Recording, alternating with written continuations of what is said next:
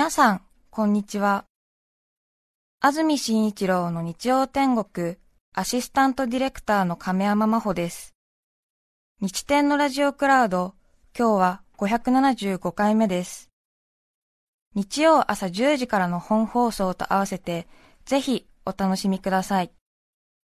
それでは、12月16日放送分、安住紳一郎の日曜天国。今日はゲストコーナーをお聞きください。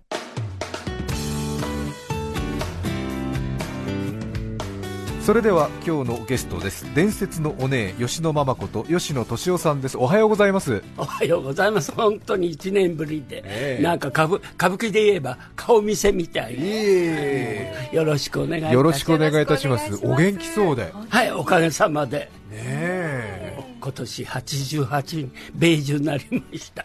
こんな元気で色っぽい88あります？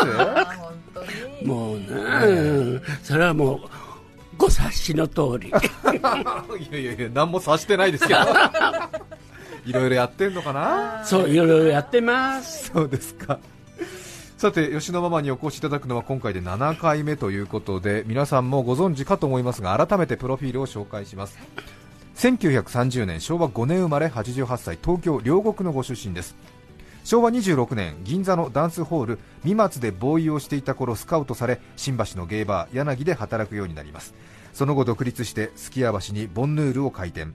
昭和38年六本木に吉野を開店。吉野は石原裕次郎さん、美空ひばりさん、高倉健さん、長嶋茂雄さんなどなど数多くの著名人にも愛される隠れ家として37年営業してきましたが2000年六本木ヒルズの再開発で閉店。引退してからもお姉会のご意見番として活躍されています。そうですかもうお店閉めてから18年、もう18年。そうです、ね、あもうあって前私、本当に。その間に何したんだろうと思って何にも残ることない。ただもう食っちゃない食っちゃないで。ねえもう嫌になっちゃうわ。ちょっとお店また始めたいみたいな気持ちになりませんでした？スポンサーがねやあるついてやりませんかって言,、われたんですけど。今もありますでしょ？そう今でも言われるんだけど、なんかねもう、はい年取ってくと根気がなくなってきて、うん、もう会ってみんなと喋る分にはいいんですけど、はい、これがもう商売となるとやっぱり気を使わなきゃならないでしょ、そうですね。ねでも今もおしゃべり第一線ですよね。もう口だけは本当に達した もう天ぷらととんかついっぺんに食ったみたい。天ぷらととんかついっぺんに食べたみたい滑らかで。油が乗っちゃって油が乗っちゃってすいません。ちょっと愛の手がね ポンコツです。いません。す。ぐね油が乗っちゃってって言わなきゃダメですよね。そうですよね。はい。さて吉野ママの一日ですがやっぱりあれですね。夜のお仕事されてたということで今も夜型の生活で。そうなんです。午後2時頃に起床。喫茶店で軽食散歩そして ショッピング。午後8時頃お友達と夕食そして夜の10時頃に DVD を借りて帰宅。家で23本鑑賞し朝方4時頃お眠りになります。まさにその通りで。でもちょっとあれじゃないですか？あのどんどん朝方になったり健康になったなんていうんですか？あの年齢とともにちょっとよくね、ええ、年取ったら朝早いって言うけど私違うのよね、え、もういくらでも寝られんのだから寝る子は育つってそれで長生きしてんじゃないかしら。私そう思う自分で。体大きくなってますかね。そうもう本当に。だって食っちゃね食っちゃねでしょ、えー、でまた寝てもまた寒いとまた布団の中入ってまた寝られるのよ。へえ。ーもう普通年寄りになるとね朝早くからもう、うね、うちの前の通りなんか散歩してるのいっぱいいるんですよ、つ背ついて。九段の母みたいにして腰曲げながら歩ってるおばちゃんがいっぱいいるんだけど、でももうそういうのはだめだわ。もうそんな歩くぐらいだったら寝てる。夜眠くならないですか？夜は夜でまた テレビ見て、だから DVD 見てるうちにね、はい、寝ちゃうのよ。またはっと思う頃にはもう DVD 終わってからまた巻き戻しして、戻して見るとか。もうそんな繰り返し。見る映画あります？もう全部見たんじゃないですか？そうそれがねやっぱり不思議ね。自分が好きな映画って題名見て借りると必ず前に見てる映画なの。もう同じの。3回ぐらい借りてる時あるの。本当金返せって言いたいわよ。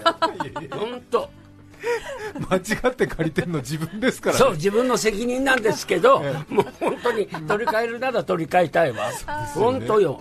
ちょっとやっぱりジャケットでね自分の趣味って似てるからやっぱり選んじゃうんですよね。あれは不思議ね、もういつまでとってもそれはねあるの、うん、吉野ママどんな映画好きなんですか、私は大体ねやっぱり戦争中からずっとこう生きてきたからアクションものが好き。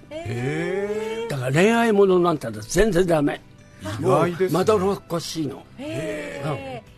恋大き方だった、うん、私なんかね、若い頃なんかはほらもうねもうそういうあのなんていうのやりながら、うんはい、あのだからウエスタンとかああいうのがちょうど私たちの若い頃流行った映画じゃないですか、はい、だからウエスタンとかああいうのがとだから今ね SF とかああいうのはバカバカしくて反対にこんなのが世の中に出るわけない。と もうもう求めちゃうからね、ええ、見たいと思わないの。えじゃあ西部劇とかだから昔のね、西部劇とか、はい、あとはドキュメンタリー。へえ。最近何か面白いのありました？あ、まあ、ドキュメンタリーなんかたまに見るとね、結構もうこのものなんかあるんだけど、うん、あとはね自分のドキュメンタリーは、うん、ご自身の、さて今日は吉野ママにこのテーマでお話をいただきます。吉野ママの記憶に残る殿方まずは一気に紹介します。吉野ママの記憶に残る殿方1人目は尋常小学校の体育教師2人目は社長とは知らずに3人目はもう誰とも住みません。以上の3つです。さて伝説のね吉野ママにお話を聞いていますが、はい、記憶に残る男性殿方ということで尋常小学校の体育の先生ってどういうことですか、まあ、ちょうど色気づいたって言っちゃ変ですけど、やっぱりほら、小学校の我々は今の子たちなんかも中学あたりでも、はい、もう恋愛してる子いっぱいいるでしょ、えー、だけど私たちの時代は奥手だから、はい、もうそんなのはもうない時代でもう戦争中だからもういつまでもほらもうあの鬼畜米兵とか、はい、もうアメリカの、ええ、もう敵みたいにそういうのばっかり頭に入れられてるから、え、そんな恋愛とかなんとかなんて対象なんて思ったこともないし、うん、でもね、たまたまね、体育の先生だけちょっと素敵なのがいたの、でもそれはもう自分があいいなと思っただけで。別にこうなんかもう何もそんな打ち明ける、うん、だって打ち明けるならそのその時代だったらねもう殺されてるわよそうですよね、うん、もう国賊者って言われてると思う。日本男児たる者が何を言ってるんだと。もう男しかも好きになるなんてなんて言われて、ええもう大変やばいわよあの時代は。でもちょっと気になる体育の男の先生がいてそう、えー、だからもう体育の時はもう喜んで出てって、えそう 両国の小学校ですか？そういえ、あのね、柳島小学校。柳島小学校。本庄にあったんです。本庄。はい。押上と錦糸町の中間、はいええええ。あそうですもう本当の下町で、もう両国からあの移ってからの学校でしたから、そうですか、うん、本庄の小学校で、やっぱりその先生、かっこよかったんですか、まあ、かっこいいって、今で言ったら、ね、そんな大したんじゃないだろうけど、その短パンに敷かれたの、あ。体育着、ええええそれがね背広とかスーツ着てるならまあ、えあのどこにもいるサラリーマンですけど、はい、その体育系でショートパンツ履いてるの、えー、なんかすね毛が履いて、えー、なんかあら男らしい。そそれでもうそう早乙女心にもやもやと。それで先生の短パン姿を追いかけてたんですそうなのよ。だから向こうにしてみれば変な野郎だと思ったでしょうね、うん、何かにつけてそうやって憧れて見てたばっかり言ってた。だからもうそれがむ初めての若い子のときめき。それはでもあれですよね。日本が大変な頃ですよね。もうそんなの。中ですよね。だから誰にも言えないわよそれは、うん、もう私の一人の姫事ですそうですよね。あとはもう勉強なんてほとんどしない。軍事教練ばっかりだもん。軍事教練？牧銃持ってほらえーとか火の筒持って。ほであとはもう柔道、はい、柔道着着せられて、男同士でこう組んで。吉野ママ軍事教練ちゃんとやってたんですか？やってないですねゲートル任されて大変だったのよ私の頃なんですか。それで、えー、敵に向かったような牧銃って木の銃、はい。はい、あれであの藁人形に「はい、えー、えー、って言ったそれは重剣つけてるイメージでやれってこと？そうです。それみんな学生にやらされて。小学生が校庭に並ばされてやらされて。いえそれは隅田公園まで行かされて。隅田公園まで行って。隅田公園の桜並木のところに、あそこであのこうやって行進しながら、それでそのわら人形は5つぐらい叩いて、でそこが敵だと思って、つけって。はほいでみんなは「えー!」ってやるんだけ。ど私やっぱお姉だから「えー!」ってちょっとねちょっと高い一つ声がね。狂っちゃうのよ、えほんと先生が「お前は男らしくない」っつって、ベヤーンってさあの当時はね、もうすごいひっぱたかれて大変だったのよ、ほいでもうやっぱり泣いちゃいけないと思っても、うーって泣くとまた、めめしい男のくせにめめしいっつって、また叩かれたりとか。そうですよね。もうあの時代は今だったらパワハラで訴えられるけどね本当今もうねいい楽な世の中よねい今。そうですね。教え講師にだって平気でそういうこと言えるんですもの、当時のやっぱり軍国教育される中で男子たるものはっていうその中で吉野ママはやっぱりちょっとね自分とは違うものを感じちゃうから。そうなんですうん。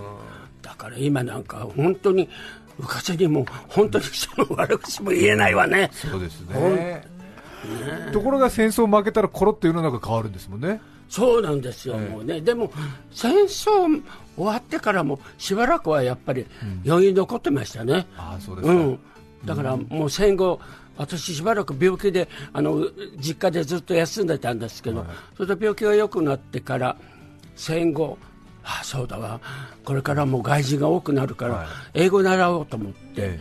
それでちょうどあの今の日比谷に井上イングリッシュスクールっていうのが帝国ホテルの隣にあったんですよ、でそこに習いに行ったんですけど、もう学校で習った英語と同じなの、硬い、事実アッペンとか、事実アッピンとかって、もう英語のヒアリングから聞く英語と全然違う。これなんじゃバカバカしいわと思って、はい。でも途中でやめて、ほいで銀座ブラブラ歩ってたらたまたま三松っていうキャバレーでボーイ募集っていうから、あらボーイなんてどういうもんだろうと思って、ほいで行ったら即そのお受付の人が、あのもう明日から来ていいよって言われて。やだから仕事の運がいいっていうかまあね、そのチャンスで。いや美少年だったからでしょ。うでその夜夜からがもう夜の社会どっぷり使って。それ何歳と？15歳ぐらいですか？17歳。17歳、はい。あのあの当時は17歳以上は働けなかったですもんね。ああそう。だから16歳じゃあの無理だったの。で17歳であの行っておいで初めて入った。だから初任給のお給料が800円。えーそれは他のサラリーマンに比べるといい、だからサラリーマンいくらあの当時も1万、あのちょっとじゃないかしらあそうですか。だって私たちが800円って、あの当時でね、でもまあ、あんみつとかああいうのが、隣の喫茶店あたりで食べられたんだから、まあそこそこのね、あれは、あのあった、でももうすぐなくなっちゃうけど、ああいうとこはチップが入るの。あなるほど、うん、だからもう会社でも分かってるんですよ、ええ。やっぱりチップをもらえるからっていうんで、給料は少ないんだと、だから普通にしたらもう700円、普通だったらもっとも1万ぐらいもらえると思うんですけど、えええもうそういうチップがもらえるっていう、えあとは自分の会社でやりなさいと。そうなんですよ、ええいや17歳で頑張りましたね、もうね、ええ。でも、ああいう華やかな社会やっぱり好きだから、もうバンドはもうゴンゴン入ってダンスを踊って、あそれが楽しかった毎晩毎晩もう毎日通ってました。そこはあれですか？GHQ も来るんですか？いえ全然あの銀座のもう4丁目の三越の真裏。真裏で。ええ。あの当時まだあの三原橋なんかに川が流れてたし、助谷橋も川があって今の助谷橋センターのとこなんか全部川だったんです、でそこのダンスホールでアルバイトした後に新橋のゲイそうなんゲイバーにやらそれでその近くにブランシュクって喫茶店があって、はい。で連れてってもらったら、たまたまそこが、まあ、今でいうゲイの人のたまり場みたいなそうです喫茶ね店、4丁目に。はい洒落たお店だったんで、コーヒーなんか、まだその頃コカ・コーラなんてあんまり飲めない時代にもコカ・コーラがあったあんですそう。へでそこであのたまたま連れてってもらってそこに、まあ、三島さんとか、もういろんな方が、三島由紀夫さんそうです、はい、三島さんが CG の頃、うん。だからまだ「金色」っていうあの本を出した、はい、そこをモデルにして書いたんですけどね。でそその時にあのもう前にも言ったけど、はい、三輪さんなんかがそこでボーイやってたんです、はい、愛の参加の三輪明宏さんがボーイやってて。そうそうたるメンバーがそこにいたわけですよね、だから彼があもうそこから銀パリ歌いに行ったりとか、うん、なんかしてた時代、いやそこでお島さんにスカウトされて。そうです。それでお島さんもそこに来てて。でたまたまお島さんがうち来てみないって言われて、それで行って、はい、それで私が働いてからしばらくして葵のママはまだ銀座のあの8丁目に線引き上がって、そこでチョコレート売ってたんですけどね、はい、だからあらあんたどこで働いてるの？って言うから、実はこうこうこういうゲイバーよって言ったら私も働きたいって言うんで、うん、それで葵のママを誘って。でお島さん、青江のママ、吉野ママのこの3人が日本のそのお姉の歴史の一じゃん最初、まあね、もう他にもずいぶん、あのまだいっぱい歌舞伎から出た人とかいらしたんですけど、やっぱりその当時はそんな派手に、ね、宣伝もできない時代じゃないですか、だからもう本当に我々林化植物と一緒で夜咲く花。毒ダミでも暗いその日本の時代に吉野ママが女装してまあ、気持ち悪いとか言われながらも銀座の街を夜ね練り歩いたって、ね、大冒険だったわ、うん、すごいと思いますよ。だから今のね一個だマスクがね、へでもないわよあの当時は私たちはもう本当に女装して銀座なんか歩くとね、みんなが避けてくれる、反対に何が来たんだと何があったんだとそう、えー、みんなこうやったりとかね。指して。もう中にはもうね、てめえたちの来るとこじゃないから帰りやがれなんて嫌がらせも受けたりもそうでしょうね。でもやっぱりあのなんて言うんだろう好き嫌いがあると同時に、やっぱり嫌いな人は嫌いだけど、興味持つ人は興味持つ人で、銀座のバーの人たちはみんなお店へ来てくれたんですよね。でそういう時にいいお客さんを、もう小説家の先生とか、だからもう有名な会社の社長さんとか、そういう人たちを銀座のホステスが連れてきてくれててもうだからいい時代でしたもんあの時代そうですね、うん、だから本当にもう店から一歩出たらもうまともな格好。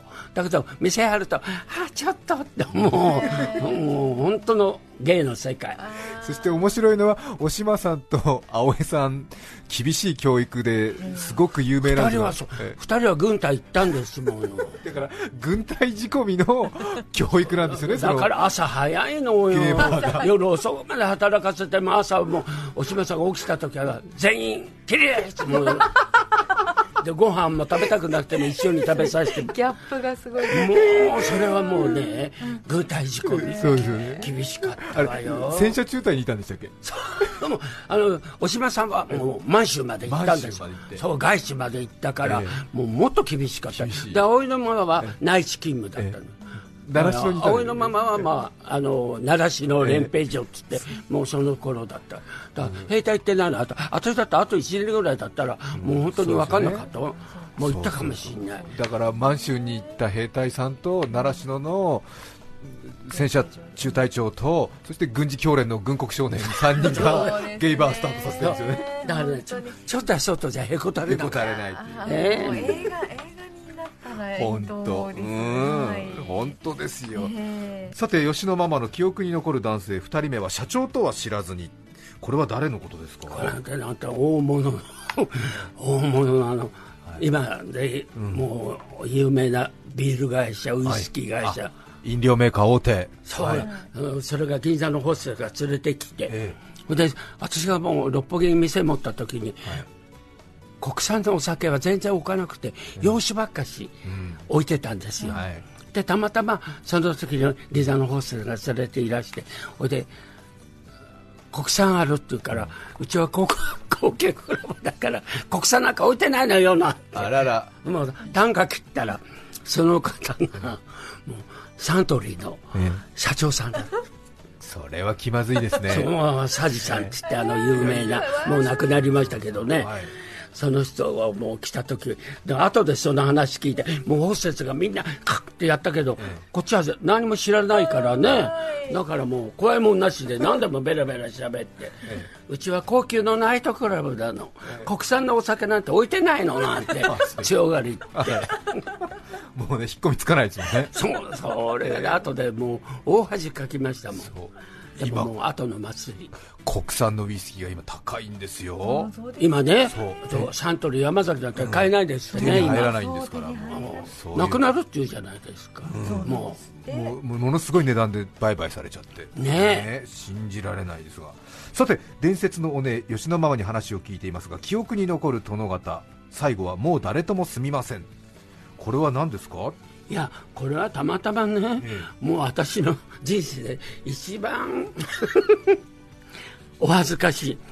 同棲したんですよ。あれその話初めて聞きますよ。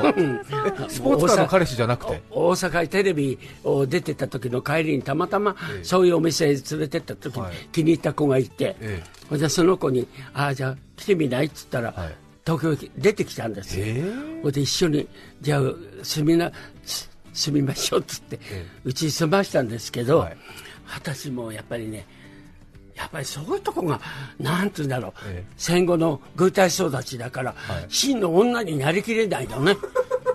そうなのよ。中途半端なの。普通今だったらさもう本当の女になって尽くすじゃないですか。今の子ってみんな女装したがったりして。で女になるけど私はやっぱり中途半端だった。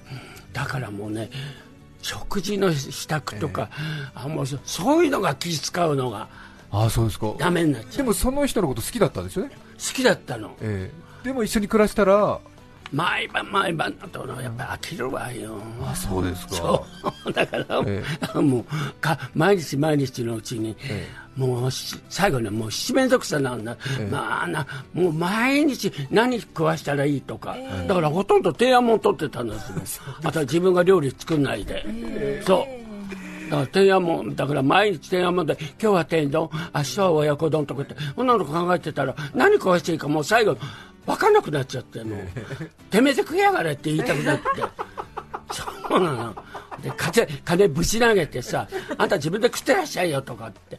だそういうとこが女らしくないからね。だからもうこは憎らしくなったんじゃない？もう。尽くせないタイプなんですね。尽くすタイプじゃないよね やっぱり少し何かして自分の生命力が強いからなんかこう自分のことは自分でしたいっていう感じなんですかね。まあまあ私もどういうあれだったのかしれないけど、うん、本当に尽くせなかった。これでも芯から好きは好きだったんですけどね、だからもう本当に難しいなと、恋愛なんて難しいと思ったわ、ね、だから男女でもね今最近は別れるのが多いじゃないですか、はい、それは最初はどんなによくたってね、うん、ある程度はもう。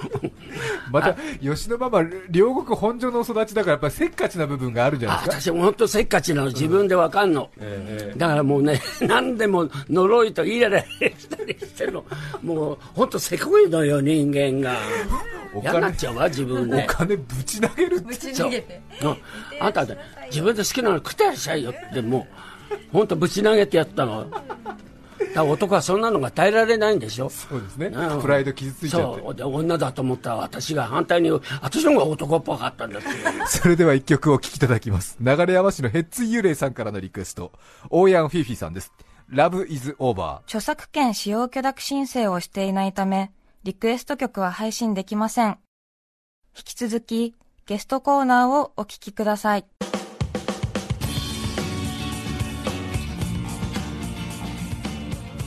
流山市ヘッツイ幽霊さんからのリクエストオーヤンフィーフィーさんラブイズオーバーお聞きいただきました。改めまして今日ゲストにお迎えしていますのは御年88歳伝説のお姉吉野ママこと吉野敏夫さんです。吉野ママインスタグラムを始められたそうですね。いや私わかんないのそれが、えー、うん、私ねや自分じゃ何もでああいうの全部弱いんですもん、えー、うん、だからメールもできないの私。喋、うん、った方が早いと思っちゃうから。じゃあ誰かスタッフがインスタグラム上げてくれてるんですかね？じゃあだから誰にやってもらってるのかわかんない。もよくわからない。けれども。けれども、誰かがやってんだと思うわ、えー、アカウント名名はアルファベットで吉野ママということですので、じゃあ誰かやってるかわからないけど吉野ママのインスタグラムがあるということで、むしろ興味ありますね。えー、年末年始のご予定は？何もないです。もう今年はもう東京にいてゆっくりと。そうですか、うん、東京のお正月もいいですよねそうです、ね、のんびりしてね、えー、そうだってのお正月なんてどこ行ったって、うん、人人人ですもの。そうですね、うん、高いし。そう。さてラジオお聞きの方からメールが来ています。札幌のゆきちさん女性の方吉野ママへこんにちは。最近はいわゆる20代、30代の若い人ではなくても心を病む人が多い時代のように感じていますが吉野ママ的精神衛生を保つヒントがあればぜひ教えてください。という。ね今の人たちはでもそんな悩めた贅沢よ。我々なんかったらそんな悩みなんて言ってる暇なかったううにあっという間に青春時代は過ごしちゃったけど、今の人っていうのはもう幸せすぎて、わからないんじゃないかしら、もう何もかも目標が。ね何でも見たいもんはある、うん、食べたいもんは美味しいもんある。もうね、外国だって行けるしさ、はい、私たちの時代なんて、外国なんて行くって言ったら、もう大変なことだったんですね、うん、もう命かけて渡航するみたいな。だから、よく悩み、悩みって言うけど、うん、何の悩みがあるのかしらと思う。吉野ママ、現在の悩みは何かありますか？あもう一回若い男と巡り会いたい 今日はゲストに伝説のね吉野ママこと吉野敏夫さんを迎えしました。どうもありがとうございました。すいません。12月16日放送分安住紳一郎の日曜天国。それでは今日はこの辺で失礼します。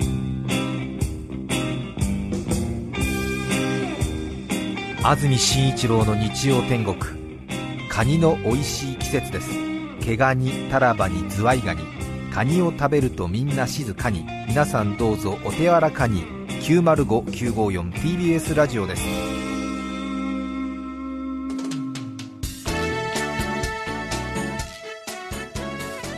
さて来週12月23日のメッセージテーマは困っていること。ゲストは清水美智子さんです。それでは日曜朝10時 TBS ラジオでお会いしましょう。さようなら。安住紳一郎の TBS ラジオクラウド。これはあくまで試供品。皆まで語れぬラジオクラウド。ぜひ本放送を聞きなされ。954905